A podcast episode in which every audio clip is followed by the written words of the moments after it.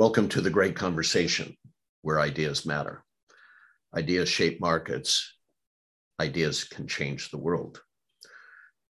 I have been doing a lot of soul searching over the last two years in this pandemic worldwide culture we now have.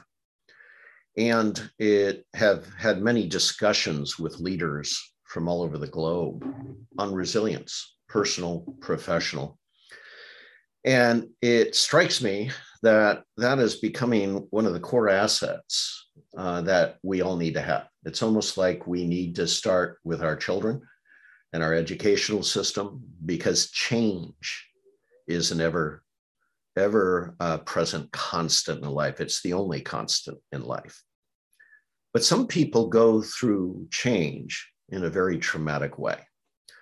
And, uh, and I was able, through one of our great conversation speakers, to uh, find a gentleman who is an expert on uh, dealing with change in people who have gone through incredible trauma. And that's Dr. Dan Libby, the founder and executive director of Veterans Yoga Project. Dan, great to have you on the great conversation. Thanks so much, Ron, for having me. Oh, absolutely. And, and, and we're, we are going to have a great conversation because it's just fascinating. For, for a second, Dan, just give a quick glimpse at your background so everyone gets some context here. Uh, born and raised in uh, Queens, New York. Uh, went out west, became a massage therapist uh, worked on the body, decided that uh, I didn't know how to handle the psychological and emotional stuff that would happen with people when they were using their bodies. So I became a clinical psychologist. Uh, as a clinical psychologist, I specialized in the psychophysiology of trauma. Um, and you know, you're talking about change and um, and, and post-traumatic stress, and uh, did a postdoc at the West Haven VA in Connecticut with uh, the Yale University Department of Psychiatry specifically to understand more about post traumatic stress, specifically with uh, military veterans. Uh, and when I uh, got there, started using uh, breathing and meditation and mindful movement, what we would call yoga, and found that the veterans that I worked with uh, who developed some sort of empowering self regulation practice had better outcomes. And uh, over the past 10 years, have run an organization called Veterans Yoga Project, which is a nonprofit organization dedicated to supporting recovery and resilience among our veterans, families, and communities. So, how's that? I think that's terrific. And um, so, Dan, if I if I was a friend or a family member associated with such a veteran, what behaviors would I see in that person that would lead me to believe something's wrong, something needs to be dealt with?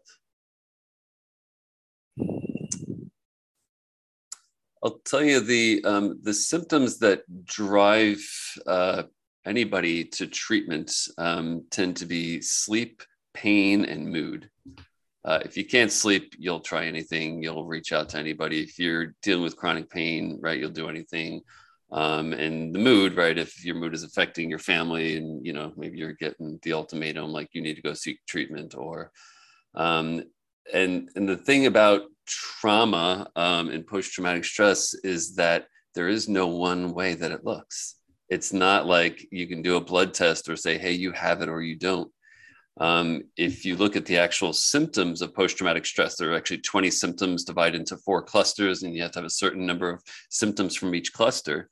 Um, there are actually 636,000 different combinations of symptoms that you can have, according to the DSM, right? The, that lists all the symptoms and the criteria to have, you know, to get that label, to get that disorder. 636,000 different combinations of symptoms that someone can have and, and get the diagnosis of, of post traumatic stress.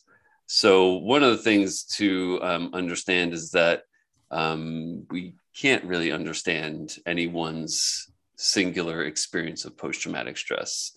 Um, that being said, yeah, I, I, don't know that there's one thing that you can look out for, right? Um, except to have, you know, to what that person tells you right and you know you can certainly you know we don't need to go through the whole symptom cluster list of what people experience um, but it's very easy to conceal the symptoms of post-traumatic stress as well for those of you who have followed the great conversation for years in a physical event in our last great conversation in palm beach florida right before the pandemic hit uh, we had been having a discussion with many leaders over the last 20 years. And it dawned on me that because most of the leaders in the risk resilient security industry had come from military agency law enforcement background, as a business guy, I was always impressed with how they handled stress. And uh, but it wasn't until after one of our OSAC conferences, when I was dealing with the darkness of the world, that I asked one of our executive leaders, "How do you do it?" And he looked at me with a painful stare, and he said, "We don't." High divorce rate, high degree of alcohol and drug abuse, up awake at night, as you say, mood swings and he said, We don't. And I said, But that isn't my experience with you, Brian, his name was. That isn't my experience with you. How have you overcome that? And he goes, Yoga. Tell me about yoga. What's so unique about yoga that it helped Brian deal with his trauma, his pain, and his experiences? There are a lot of different definitions or you know ideas of what yoga is out there um, but essentially it is a self-mastery system it's it's a system by which you train your mind by which you train your body um, to be more resilient that would be the simplest way to to understand it. Um, if you really want to get into it right when you're you're talking about um, you know you were you were asking earlier about you know i work with veterans who have been through trauma and you know what about you know and that's after the fact. And people are like well what can, what can we do before the fact and what we're seeing right within the military branches is that they are actually into or uh, incorporating mindfulness based practices and yoga based practices into their resilience programs and what we understand about stress and trauma um, is that there is this lack of safety, predictability, and control that happens, right? And that by training your mind and body through the practices of yoga, what you're doing is just you're just gaining better um, predictability and control of your own mind. You're getting better predictability and control of your own body, so that when you encounter that next stressful event, right, um, you're less likely to buckle. You're less likely to uh, reach for the bottle. You're less likely to, you know, let it result in you, you know, snapping at your wife or, you know, your husband, right? It's it's the, the little things that, you know, add up to what you're just talking about. There are a lot of people that have, you know, dealt with trauma and are dealing with stress and they hold it together as best they can but you know they end up in you know high rates of divorce and all sorts of interpersonal conflicts and alcohol and drug use and all this stuff. Um, and so really how well are they really managing it? And so um, yoga can be just an alternative way to cope with stress and that's one way to look at it but it's really a way of training your mind and your body so that you can live in alignment with your own values and goals you know, it's really interesting in reading a book recently on survival, why people die. I mean, experienced mountain climbers, uh, you know, rafters and so forth, why they die. There was an analysis about this idea of mindfulness as a way of seeing more clearly. And that even the most professional people in the world can allow themselves to get out of the moment they're in, the be here now moment they're in, and therefore miss the very things that would lead to their survival, right? Mindfulness, yoga as a way to train the body and mind. I can see why the military would want that because it's not a way of just coping, not just a way of dealing in, in a resilient way, but it's also a way of staying in control so you can see what's actually happening. Yeah, exactly. And if you look at uh, all the special operators, especially when you look in the military, right there, I mean, they this is these are the techniques they use. Is how can I stay in the moment, in each moment, processing all the information all the while, and still keep my focus on the goal, right? And changing, right, and, and shifting my strategy based on that information. If I, for a moment, get caught up in my head and thinking about something like you just said, I just missed something or an opportunity to to shift focus. I uh, I just recently got back from Hawaii where I took a surfing lesson, and uh, I'm on the board with this Hawaiian kid, 30 years old. Since I'm 67, that's a kid. Uh, and and he's telling me, Ron, you're not staying in the moment. You're overthinking this whole thing there's a muscle memory. I, I don't even, he says, I don't even want to call it a feeling, but there's a sense of being who you are in the moment that will help you feel the board, feel the wave. And, uh. and and and this is days before, of course, I just got you on the phone. And I'm thinking, how odd that all of this is coming together. I get to talk to Dr. Libby here about mindfulness, about almost an integration, if you will, that most people never get training on. So I'm really fascinated, even though you probably deal mostly with people who are tra- traumatized and you're trying to help them out of it. But tell me what the release looks like when they finally get that. Because my release was I finally got on the board and was able to ride the wave once I got, and that feeling of release was amazing to me. I think there's a feeling of release or flow that can sometimes happen, but I think um, if that's what you're seeking in mindfulness, you're not going to find it, right? Um, because you're, you know, that's just your desire of, you know, you're trying to find some sort of release. Where mindfulness isn't about trying to find anything, right? It's not about trying to find peace, but being at peace with what you find, um, and it's about you know, just being here in the moment and accepting the moment, like not fighting reality. You can't fight reality. Reality's going to win every time.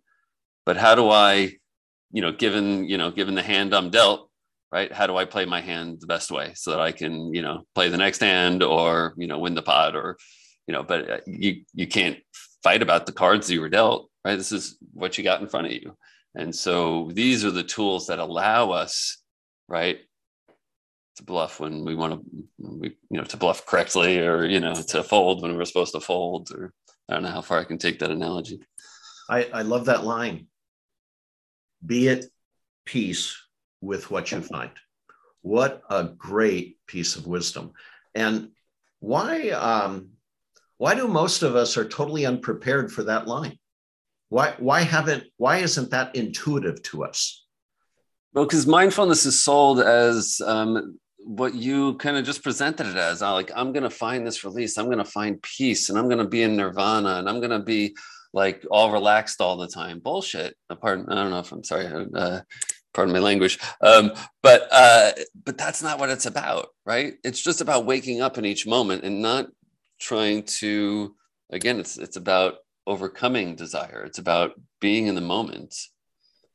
And if we try to find relax sometimes we do we find relaxation and meditation right when you find that flow or that you know maybe it's a release or something that over time right? At first you know mindfulness kind of sucks you know? At first like you know yoga might be kind of weird or it might be achy or whatever but um, over time as you actually train your mind right now it's so much easier for me to let stuff roll off my back, right? When it, I mean, not that I don't still get caught up, right? But that's why I do the practice. But this is what the practice does: is it keeps us from being overwhelmed by our emotions, whether it's in response to a very significant, potentially traumatic event, right, or whether I'm just hanging out at home with my family and, you know, I'm just trying to, you know, be a good dad and be a husband and you know no matter where you apply it if you are in the moment yeah and in the moment it's not always relaxing. It's not always great you know? It's not you know but that's not you know it's it's uh it's disappointing i think sometimes for folks right? Because they're expecting that it's um, like, oh, here's I, you know, once I sit down and do this mindfulness, all my problems are going to go away. No, your problems are still going to be there, right? But now, when you come across them, maybe they don't get you all twisted up. Maybe it doesn't knock you off your axis. Yeah, in reality, life can suck very badly. In reality, life can be amazing. But given those two extremes, you are saying the same reality is possible. And that is, that reality is now. And it's almost an acceptance.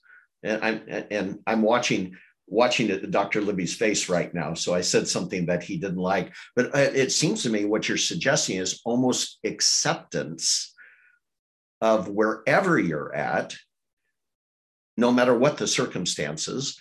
And that degree of mindfulness is a balance on either extreme. The polar opposite of, you know, an elated joy versus a life is suck and I'm in extreme circumstances? Is it meant to be a balancing rod for all of that?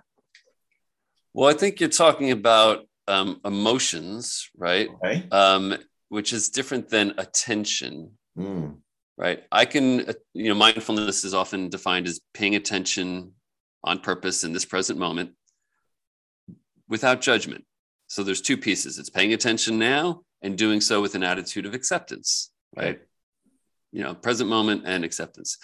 Um, if you think about hypervigilance, which is one of the symptoms of post traumatic stress or chronic stress, right? It's when you're on edge and you're paying attention and you're on purpose in this present moment, but it's with the expectation that something crappy is going to happen. Or uh, with a lot of the vets I work with, it's the expectation that I'm going to have to get up and get into action and, you know, and, and save somebody, or I'm going to have to, you know, uh, disarm the perp that walks through the door, right? There's this expectation of something bad is going to happen. And so paying attention on purpose in the moment can be easy. Um, and we are pre programmed to, um, right, to have negative thoughts and negative emotions in some way, right? Um, we are we are focused on the problem right? And so what happens and this is why people don't do mindfulness is because once you start doing mindfulness is you start to see yourself and you see your own thoughts. And it's like ugh who wants to deal with that right? Um, and so uh, good mindfulness i think uh, evolution or training right it's, it's about paying attention but it's about just noticing right? How you, we get twisted up. We get twisted up about these things. And that's what's going to lead us to engage in behaviors that are not really aligned with where we want to be right? That's where i'm going to impulsively you know snap at my kid or i'm going to just be a jerk or you know whatever it is. It ain't easy. Like like you just said life is full of challenge. And it's not like we're doing mindfulness to pretend that it's not it's about meeting the challenge. And like let's meet it like not only with and you can you can say with non-judgment or acceptance but you could also pay attention on purpose in this present moment with the expectation that like i have the opportunity to have a kick-ass day right? I have the opportunity to be of service right? With the expectation that in any moment i can you know have the opportunity that i'm waiting for right? We can we can guide our attention through a lens um, and so that's part of the the mental training as well. Right? and so that's what all these practices do. It's just about training our attention and the lens through which we are you know putting that attention through. Um, and then we're doing the same thing with the breath and we're doing the same thing with the body. And that's going to allow us to be better leaders to be better leaders in our own you know for ourselves for our families for our companies or organizations for our communities and i you know that's why i do the, the, work that i do because i've seen it not only just to help get over the post-traumatic stress but like it helps me not be as much of an a-hole. Well also i can't even imagine. And for those people i've talked to leaders who have contributed so much to our world they have this uh, inherent humility. It's almost like they uh, are blind to the legacy they're leaving behind. Tell me about your legacy so far in the yoga project. Uh, how do you feel about what you've built um, and the people's lives you've spoken into? That's a good question. Uh, I'm damn proud of uh, of the organization um, that I have helped build. Um, and I am really grateful that I get to work with a lot of cool people um, that really care and they really give a crap about the mission, right? It is, and it's a really a mission first organization. And, um, and so that's not anything I had ever planned to do. Uh, I often, I think, right, I told you, uh, right, I'm a reluctant leader. Um, you know, it, it, was never my intention to run a, you know, large organization. We have 300 teachers in our Teachers Alliance. We've trained, you know, 2,000 people. Um, you know, we're, you know, documenting, you know, hundreds of uh, yoga visits each week with veterans at VAs, vet centers. Like we're doing all this amazing stuff. Um, and it is uh, the joy of my life you know professionally absolutely. Um, and but legacy right is i'm also um, right it's it's a ever changing world right? Yoga for veterans actually used to be a weird thing right? It used to be like way out there um, i have a teacher who joked 10 years ago she wasn't allowed to call it yoga the, the va you know they made her call it breathing stretching and relaxation right? Which I just told you, it's not about relaxation necessarily, but um, but now the the VA actually um, is almost mandating that um, that veterans are offered these treatment services. It is now they, there's actually a U.S. Uh, there's a job description with the U.S. government for yoga instructor now, right? It's all of a sudden they see, and it's because of the research, it's because of the experience of the veterans who come back and say, "Hey, this is what worked for me," um, and so. Uh, I don't know what the legacy is. I don't know what you know where this field is going or what you know. Uh, but we will continue to adapt to find ways to support recovery and resilience among our veterans, families, and communities. Well, this has been a great conversation. Seriously, this whole idea of gaining mastery over self, of training our body and mind so we can be in the moment in any situation to to see ourselves more clearly and who we are and what circumstances we're under with no agenda except acceptance. That's pretty cool. This has been a great conversation. Dr. Dan Libby, thank you. Thank you, Ron.